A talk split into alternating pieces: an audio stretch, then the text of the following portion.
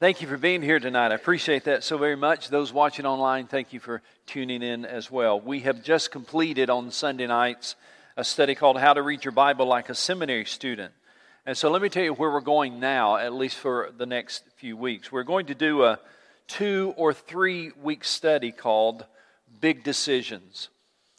Uh, and basically, we're going to plan for two, but you know how it goes, two Sundays, but you know how it goes. It might be three Sundays, right?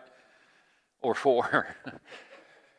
but but here, here's kind of the plan. Tonight, next week, we're going to be talking about big decisions. That, that's going to be the series. Then the next week is Father's Day, June the 20th. And then if the next week, the 27th, if we need to come back and finish this series, uh, for a third week, that's what we'll do. So that's kind of our plan for, Monday, or for Sunday nights during the month of June. We'll be looking at this series called Big Decisions. Now, I want to start by just reminding you that as we're talking tonight, we're going to ask for your participation. And I need you just to jump in there, give me answers, think through things, and, and let's participate together. So let me start with this. We make decisions every day, and quite frankly, a lot of the decisions we make every day, there's very little consequences tied to them, right? Just real quickly, give me some of the decisions you've made sometime today. What, what were some of the decisions you made? Where are you going to eat? What else? What you going to wear?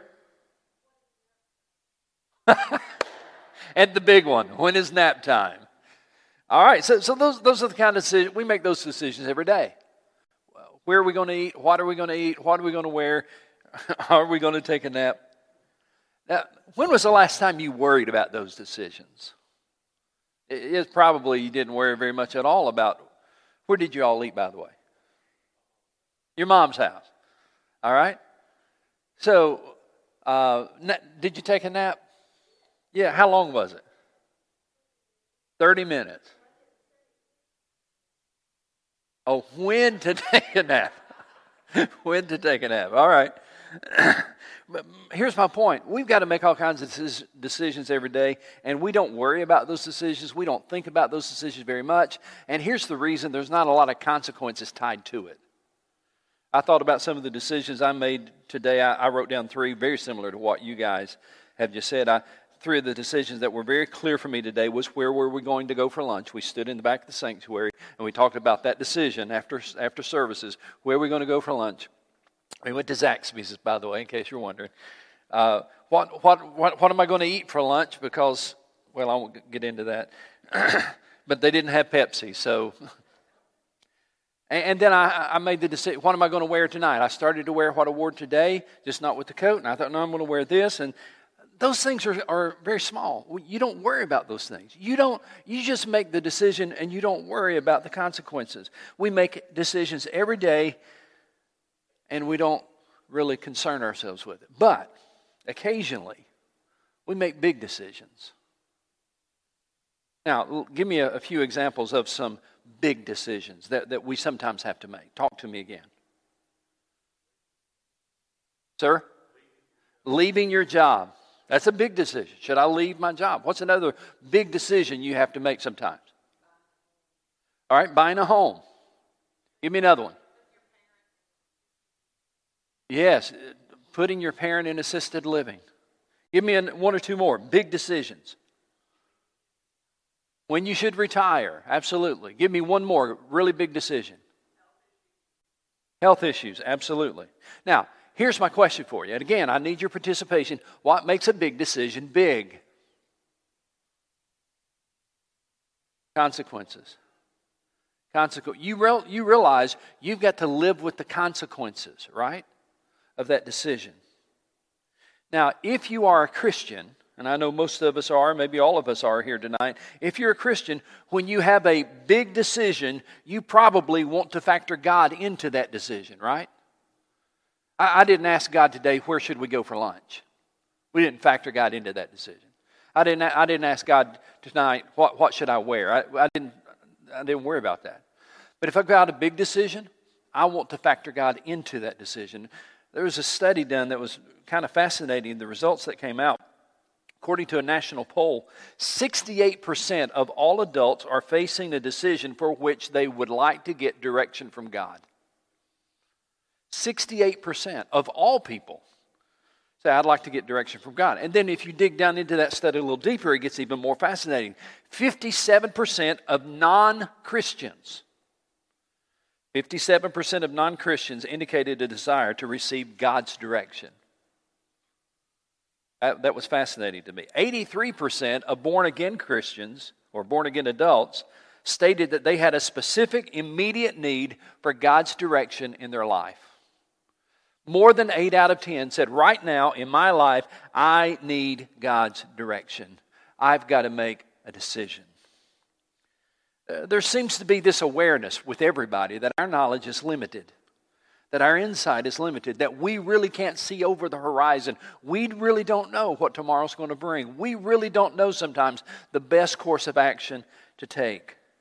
So when we're facing a big decision, we feel the pressure, watch this, to make the right decision, right? We, we feel the pressure because there's so much on the line and there's consequences and we want to make the right decision. So what we're going to be talking about tonight is how do you sort through the confusion and how do you sort through the options to make the right decision? That's what i want to talk to you about tonight. Really what we're asking is this. How do you determine god's will? There's several ways we could approach this. There's how do you determine god's will? Well there's several approaches to determining God's will, and the things that I'm going to give you on this are, are going to be pretty good ways to determine God's will, but we're going to go beyond this. This is just kind of an introduction thing. But how do you determine God's will? There's three common approaches. One I might call the, the checklist approach. This is a good approach, nothing wrong with it. Uh, basically, the checklist is this we've got a checklist of three things, and the three things is this What do I see in God's Word? As I'm trying to understand God's will for my life, what do I see in God's Word? Of course, the second thing is what about the circumstances?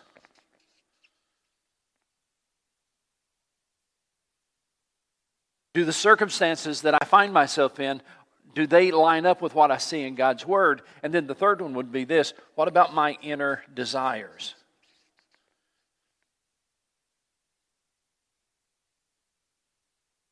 Do I, is this something that I really feel a calling and a desire to do? And so the checklist approach is basically when these three things line up,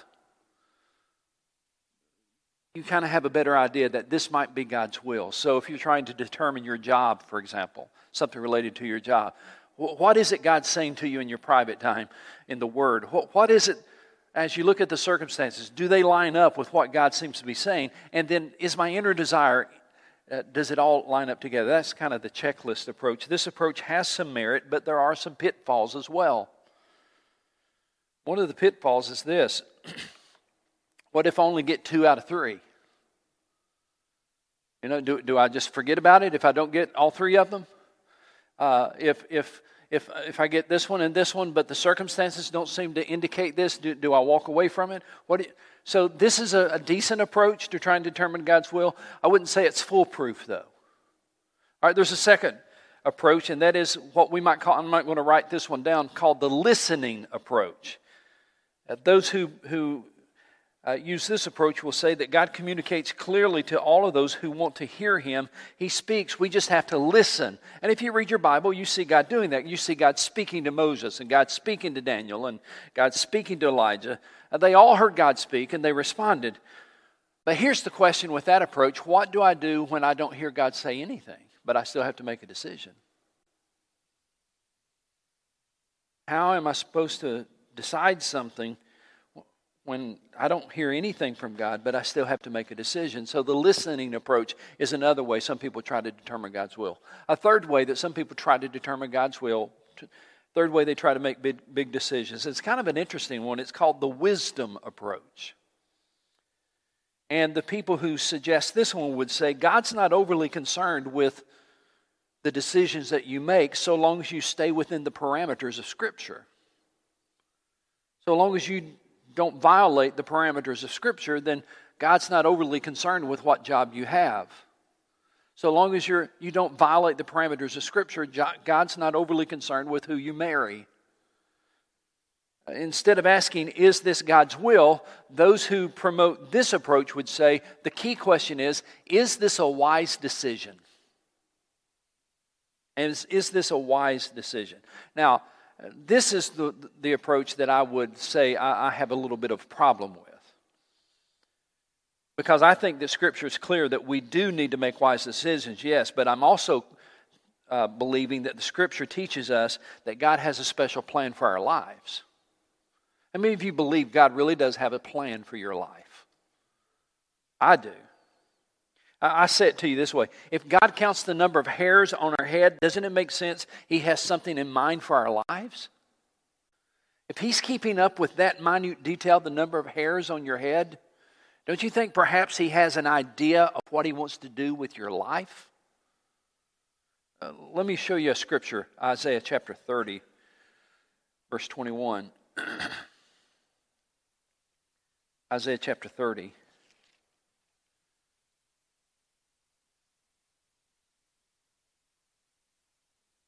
Verse 21 Whether you turn to the right or to the left, your ears will hear a voice behind you saying, This is the way, walk in it.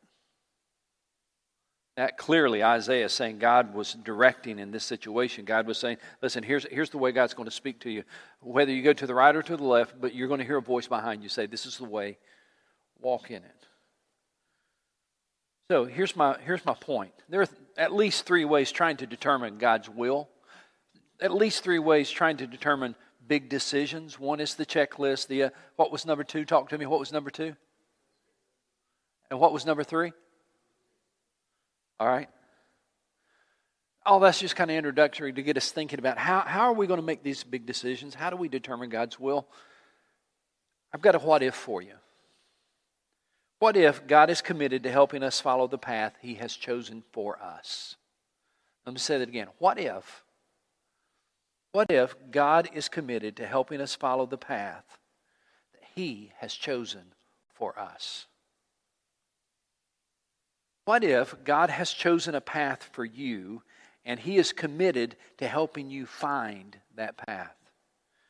Let me show you this idea in Scripture. It's in uh, Acts chapter, uh, chapter 9. Acts chapter 9.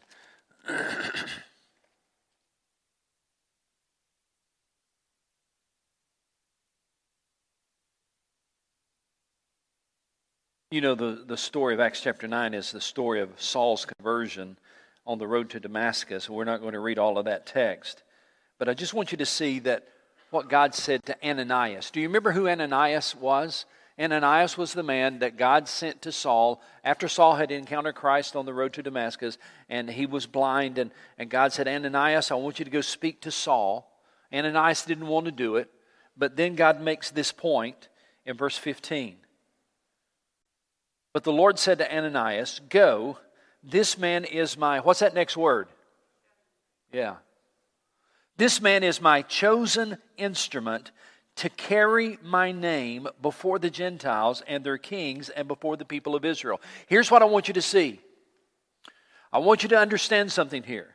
What if God is committed to helping us follow the path He has chosen for us? What if God is absolutely committed to helping you follow the path He has chosen for you? And in fact, let's trace Paul's life for a moment. Let's run to chapter 16 and let's see God living or God doing this for, for Saul or for Paul as he's later called. Acts chapter 16, verse 6.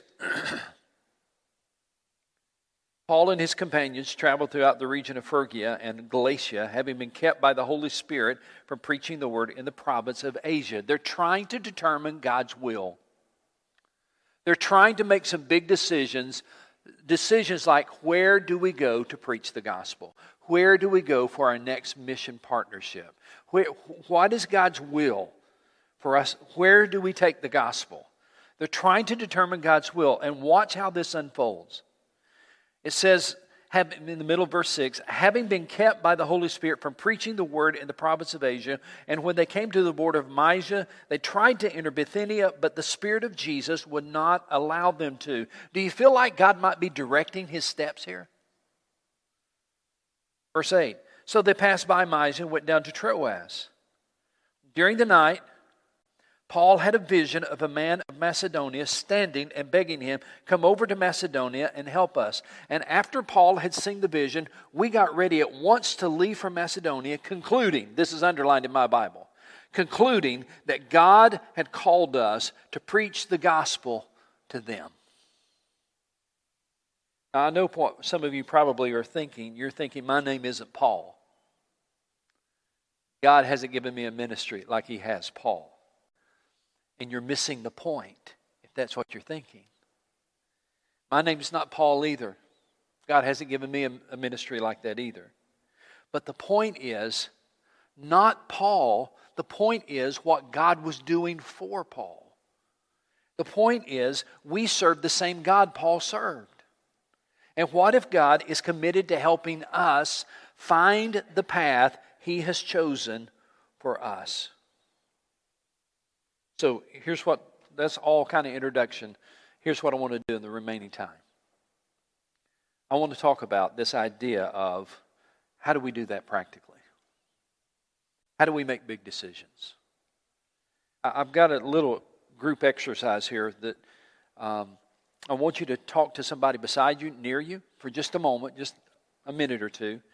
A little group exercise, and I want you to come up with who is your favorite person in the Old Testament?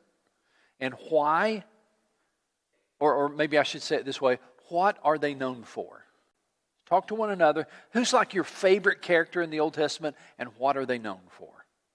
Talk to one another for about 60 seconds while I change the page here.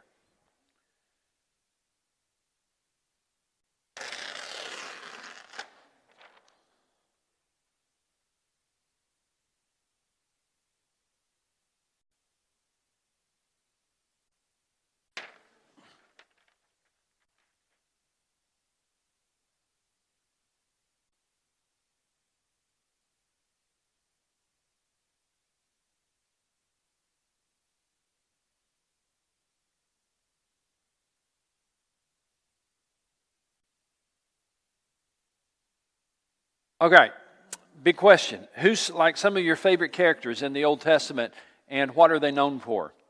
Give me one. Favorite character? Job. And what are they known for? Or what is he known for?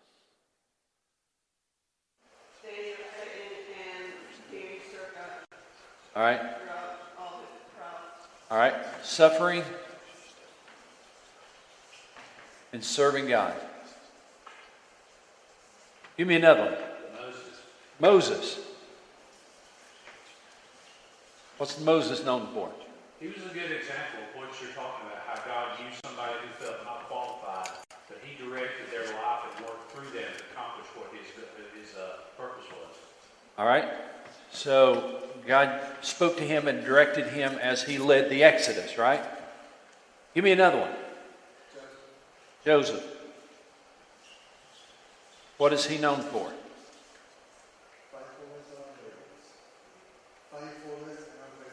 Okay? In a, in a very hard time, right? He went through some tough things. Remember this word obedience. We may come back to that. Give me one more. Abraham.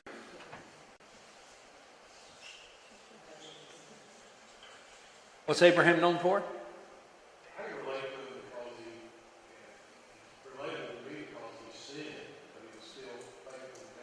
Okay. All right. So faith or faithfulness, right?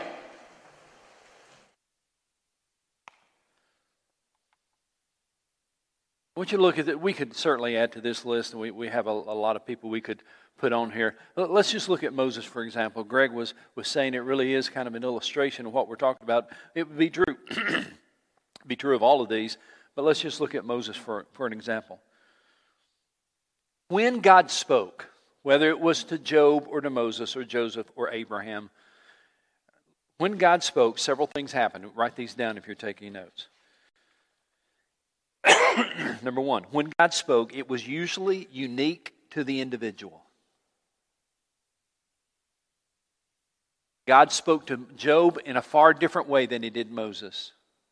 And he spoke to Joseph very differently than he did Moses or Abraham. He spoke to Abraham very differently. When God spoke, it was usually to a, unique to that individual. For example, Moses did not have a precedent of, okay, this is the way God spoke to Abraham and Isaac and Jacob. God spoke to them through a burning bush. Is that what happened? Did God speak to Abraham through a burning bush? No. So Moses didn't have anything to go on to say, how does God speak to us? But one day when he was outside, when he was in the desert, when he was tending the sheep, there was that burning bush. That was unique to Moses. Have you, do you know of any other biblical character where God spoke to them through a burning bush? I don't. But if Moses were alive today, can I tell you what would happen? He would write a book about my burning book experience. He would go on a speaking tour about how you can have your burning bush experience. And, and we'll be having conferences, burning bush conferences, of how your church can have burning bush encounters. And we miss the whole concept that when God speaks, sometimes it is unique to the individual. When God spoke to Abraham, he was in a pagan land, and it was a unique conversation that they had. You see, the key is not, write this down, the key is not how God spoke, the key is that He spoke. And that has not changed. God still speaks today. He wants us to look to Him in a relationship rather than depend on, remember the checklist and all those kind of things? Those things can be useful tools, but if you really want to know the will of God, you have to know God. The better you know God, the better you can hear from God. Now, now, we want something fast. We want something easy because I've got to make a decision by tomorrow or by next week. And I get that. And sometimes you have the pressure of the decision. I understand that. And I, I understand that. But in general, my, my point is this God will speak to you when you focus on knowing Him better. And the way God speaks to you may be unique to the individual. Number two, when God spoke, the person to whom God spoke, they were sure that it was God speaking.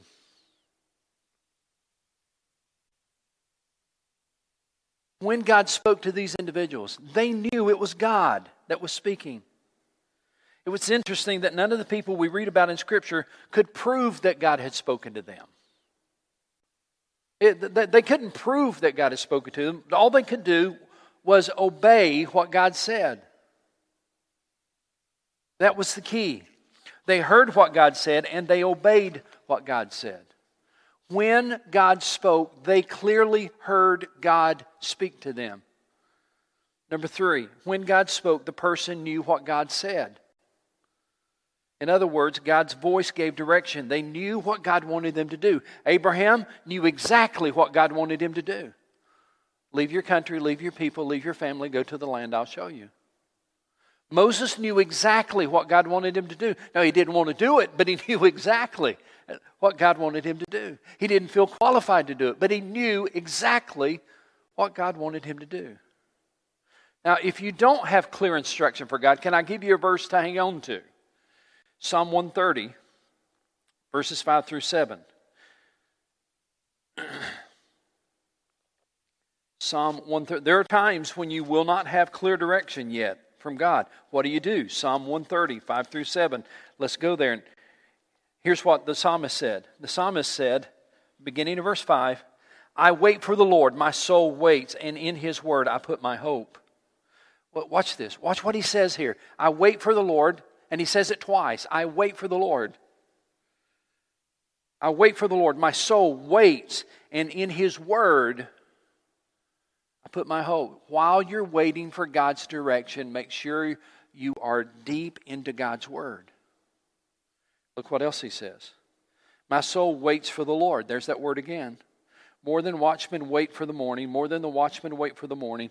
O Israel, put your hope in the Lord, for with the Lord is unfailing love, with him is full redemption.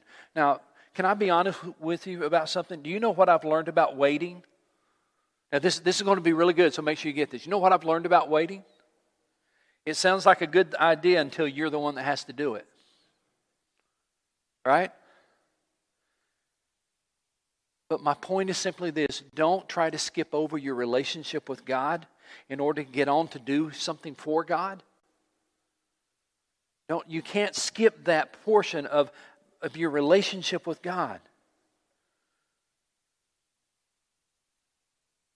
So, the best way to know God's will is to know God better. I had a unique experience uh, back when we did at Christmas time when we did the, the light show down here. I don't know if you remember, but during the light show, I recorded this little one or two minute deal, you know, that they played. You, the lights came on the manger, and then, then I was speaking. Because of COVID, of course, a lot of people were not coming to church at that time, and apparently some of them were not watching online either. Uh, or maybe it's some people who, who I used to know or something, I don't know. But I had this happen to me more than once uh, I, am not saying I had it 15 or 20 times, but more than once, I had somebody come to me during this that, that nightly thing, and they'd say, Pastor, as soon as I heard your voice, I knew it was you. And I had one person came almost almost crying and saying, It was so comforting just to hear your calm voice in this troubling time. I don't say that in any form or fashion to brag. I say that to make this point. Jesus said, My sheep know my voice and follow me. Do you know how you learn the voice of the shepherd? You have to be around him, right? Now, I know all of this probably for you is like, well, I, I knew that before I came. But I want to give you two clarifying questions. Two clarifying questions that will really begin to bring things into perspective as you're trying to make big decisions. The two clarifying questions that you need to ask is this. Number one, are you willing to hear God say, no? As you're trying to determine is this God's will? As you're trying to determine, does God want me to do this? As you're trying to hear the voice of God and discern the will of God, ask yourself are you willing to hear God say no? You see, too often, I'm afraid we really don't want God's will, we want God's approval of our will. We're trying to get God to say yes to our plan. We want God to say yes to our ideas. So, this is a tough gut level check when you ask yourself honestly, am I willing to hear God say no? I mean, that'll be a very clarifying moment for you. A very clarifying moment as you say, okay, God, my life is yours. Sometimes when you say, my life is yours, you have to be willing to hear God say, no. The other side of the issue is just as important. Am I willing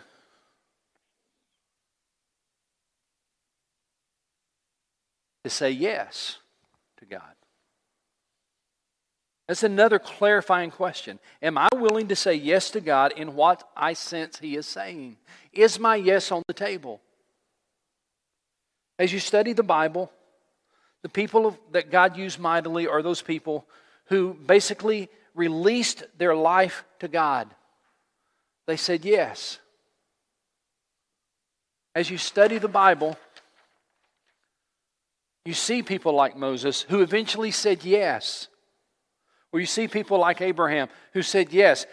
We're talking about Joseph and faithfulness and obedience. These are men who said yes. Two clarifying questions. Am I willing for God to say no? And am I willing to say yes? When you get to that point where you can do both of those, you are in essence giving God a blank page. said, This is my life.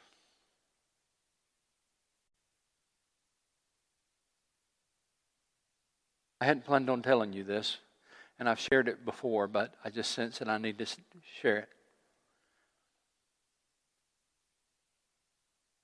When I was in college preparing for the ministry, I went away for a weekend retreat. I was a little bit anxious about what God wanted to do in my life. I still didn't, I still didn't understand this whole concept of being a minister, and I, I mean, it, it, was just an odd thing for me that God would call me into the ministry because I was so shy and so backward, and all those kind of things, and, and the whole concept of of what I sensed God was calling me to do. It it just it still didn't make sense to me. I said yes to it. I went to, away to college, but it still didn't make sense to me. I still struggled with it. And one weekend we went away for a retreat, kind of like a Baptist Student Union retreat or something. I still have the Bible in, in my office right now. Had a black Scofield Bible, and the author or the speaker that day said, "I want you to go out, find a place to sit, and and I want you to, you know, do these kind of things." And and I went and I sat under a tree. I opened my Bible, my Scofield Bible, to a blank page. And I sat there wrestling with my yes. Not knowing what my yes would mean. Because I wanted God to give me the details before I said yes. Because I wanted to have final say so on my yes.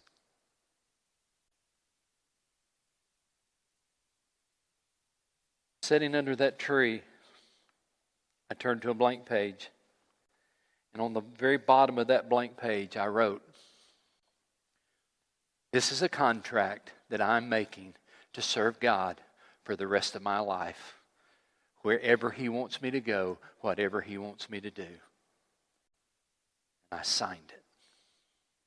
The whole page was blank except for that statement. Wherever you want me to go, whatever you want me to do, my answer is yes.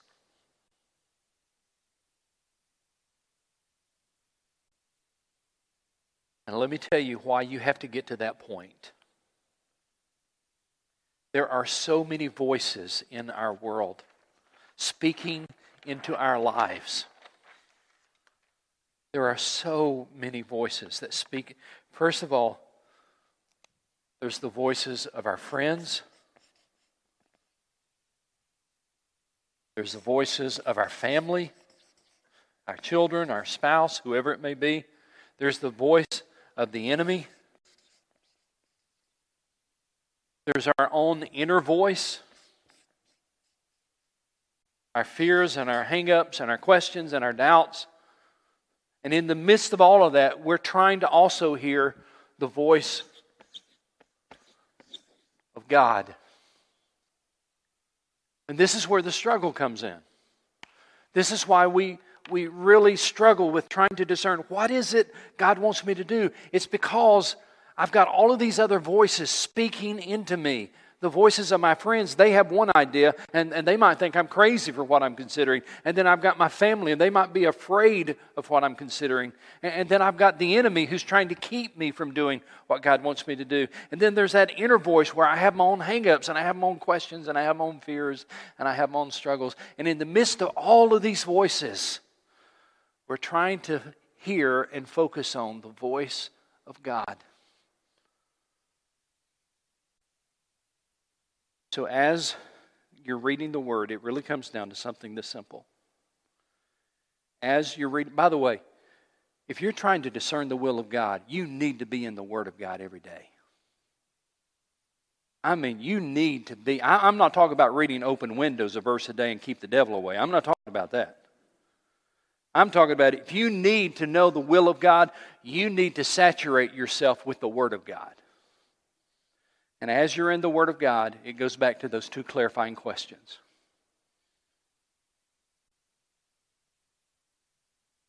Am I willing for God to tell me no? And am I willing to tell God yes? And as you wrestle with those two key questions, And as you spend time in God's Word, what if God really was committed to helping you understand His will for your life? When you read in the Bible, that's exactly what we see. A God who speaks, and when He speaks, the people understand that it's God and they know what He's saying. Because God really is committed to helping us understand His will for our lives. Now, let me tell you what we're going to talk about next week, and we're going to be done. Because this is a very real issue. I get it. What we're going to talk about next week is what about when I mess up? What about if I miss God's will? That used to terrify me. I was so focused on, I want to make sure I do God's will. I want to make sure I do God's will. I want to make sure I know God's will. I want to make sure I'm surrendered to God's will. I was so tied up in knots about that because I was afraid, what if I make the wrong decision? That's what we'll talk about next week, Lord willing. Today and this week, just those two questions, clarifying questions. Am I willing for God to tell me no? And am I willing to say yes to Him? Knowing the yes may cost me. Pray over you. Father, I know we all have big decisions to make, and as Proverbs 3 5 and 6 says, help us to trust in the Lord with all of our heart and not to lean on our own understanding, but in all of our ways acknowledge you, and may you direct our path. We lean on that. We believe that. We ask for that. I pray that you would help us today and this week to turn down the volume on our own desires, to ignore the volume of those voices around us that trying to give us their own opinion, and help us to focus on the voice of God. And I pray that in Christ's name. Amen. Thank you so much for being